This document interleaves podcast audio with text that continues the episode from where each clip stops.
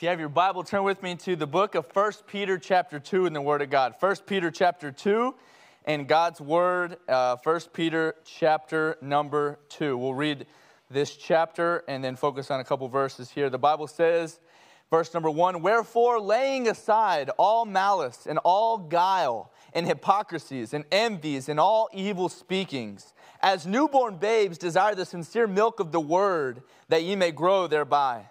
If so be, that ye have tasted that the Lord is gracious, to whom coming as unto a living stone, disallowed indeed of men, but chosen of God and precious.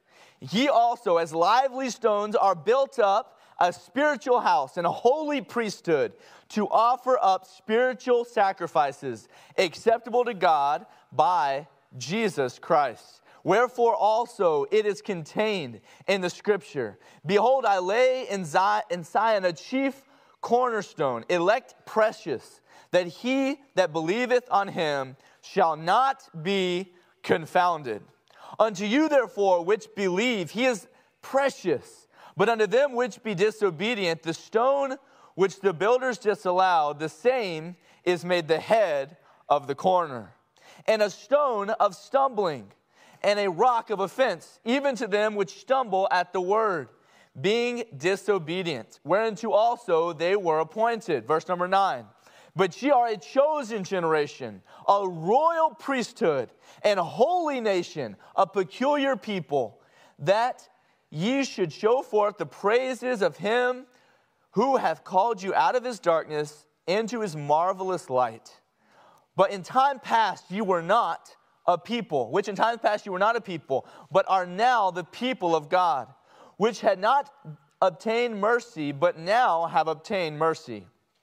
Dearly beloved, I beseech you as strangers and pilgrims, abstain from fleshly lust, which war against the soul, having your conversation honest among the Gentiles, that whereas they speak against you as evildoers, they may be by your good works which they shall behold, glorify God in the day of visitation. Verse 13, submit yourselves to every ordinance of men, of man for the Lord's sake, whether it be to the king as supreme, or unto governors, or, or unto them that are sent by him for the punishment of evildoers, and for the praise of them that do well.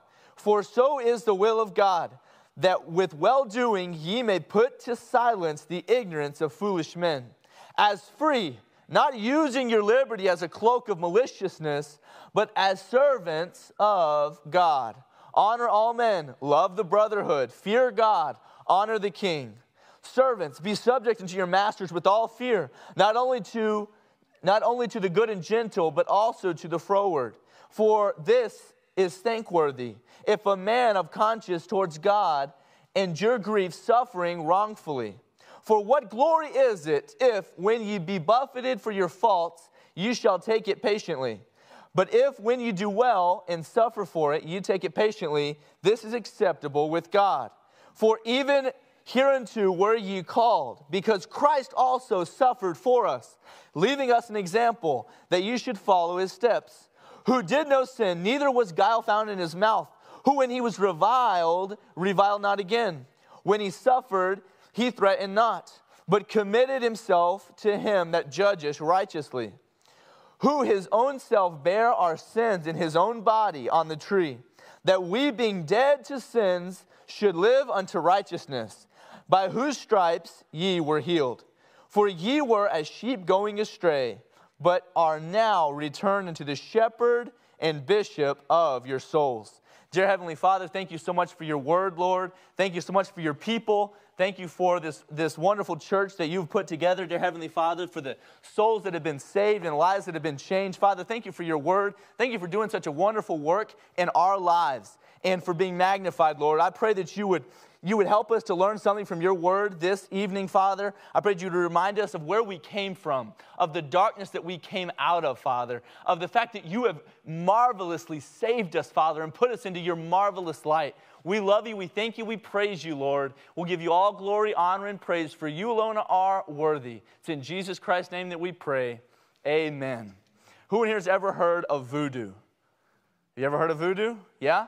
They say Benin is the birthplace of voodoo. And this right here is a, is a uh, representation of a voodoo, what do they call them? The masked man. And these masked men, they will wear these things or something like this, or they'll wear like a, looks like they're, they're like a bush, like a, like a dancing bush or whatever. They'll wear all sorts of weird things, and they'll dance, and they'll, they'll cry out, and they'll scream, and they'll chant, and they're, they'll, they'll, I've seen people run into fires and, and roll in the fire and do all these crazy things, trying to get the attention of the spirit demon gods. And they have festivals in Benin. They have a huge festival every year in a city not, not far from where we are, about 45 minutes away, called Ouidah.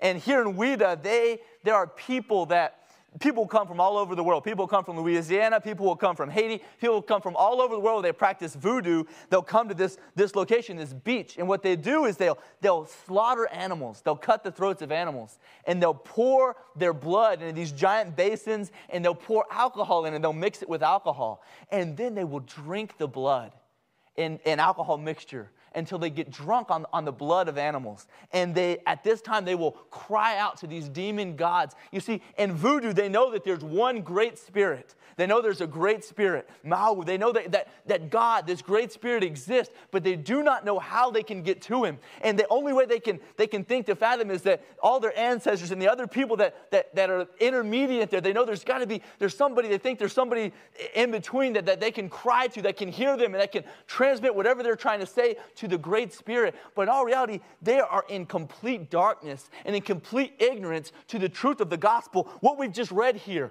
I want us to realize do you understand what we have in the gospel and how great the gospel is? Look at verse number 9 and 10. But you are a chosen generation, a royal priesthood, and a holy nation, a peculiar people that ye should show forth the praises of him who hath called you out of darkness into his marvelous light, which in time past were not a people, but are now the people of God, which had not obtained mercy, but now have obtained mercy.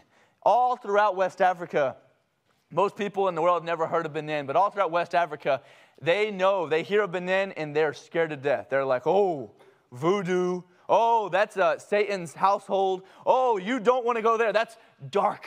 That's the dark country. That's the country where there's, there's confusion, there's chaos, there's people are confused. We, we read here that we were confounded here, that these people were confounded, they were confused, and that's, that's who we were. I want us to understand that it's, there are people in Africa that do not know our God, but we need to remember that at one point in time we were in darkness.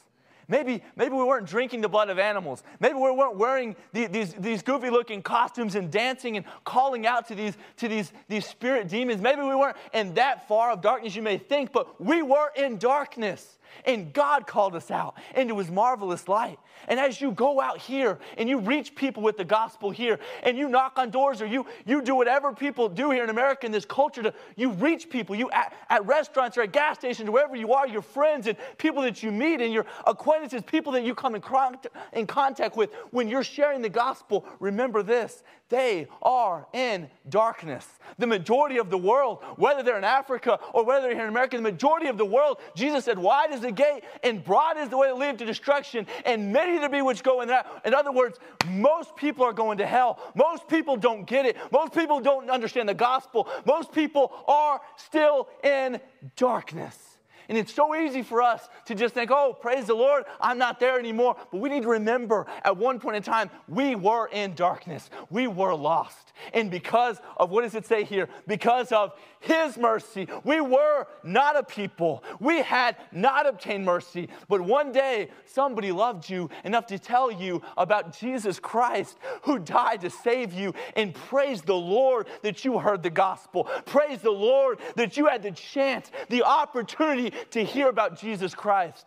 But here in America, now there's a whole generation. I went to public school and we shared the gospel with people there that had never heard it before. There's a whole generation of people that are growing up here, never hearing about our God. And people here in America, people are coming from all over the world. People in Benin, people in Burkina. It's the dream of everyone outside of America. They all want to get to heaven on earth, which is in their mind America. They all want to come here. And several, some people are, not very many compared to how many, but some people win the lottery. There's a ticket you can play to win the lottery, to, to pay money to, for this ticket. And you don't win money, you win a ticket, a visa to America.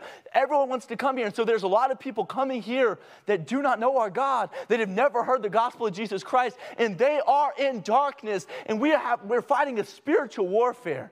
It's not about it's not against flesh and blood like you were talking about this morning, Brother David. It's against principalities and powers and, and you you see this and people see this, these people dancing and they think that's darkness and that's wicked and that's, oh, there's power. And there is a little bit of power. There is some power in, in the voodoo dolls and all those things that they do, but it has no power over us. It has no power over us. And if you compare the power that, is, that Satan has compared to the power of the Word of God, it's like an empty bottle.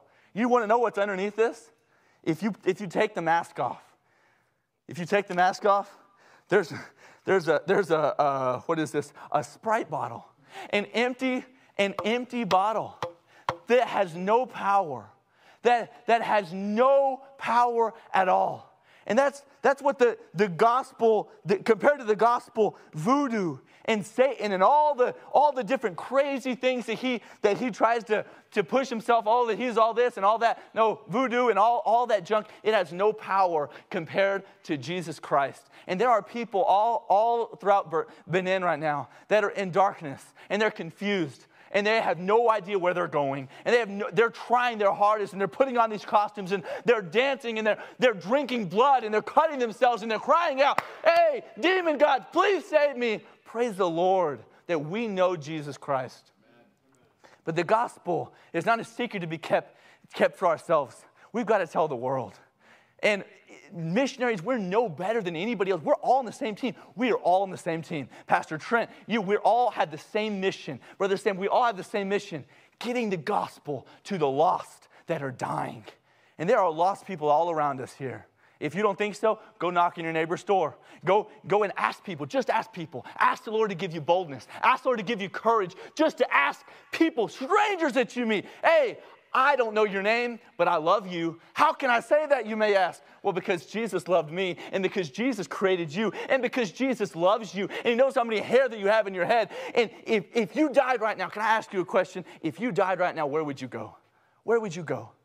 And they'll probably say, Oh, heaven. And then you ask them, Why? Why would a perfect, holy God, why would He let you, who's a sinner, enter heaven?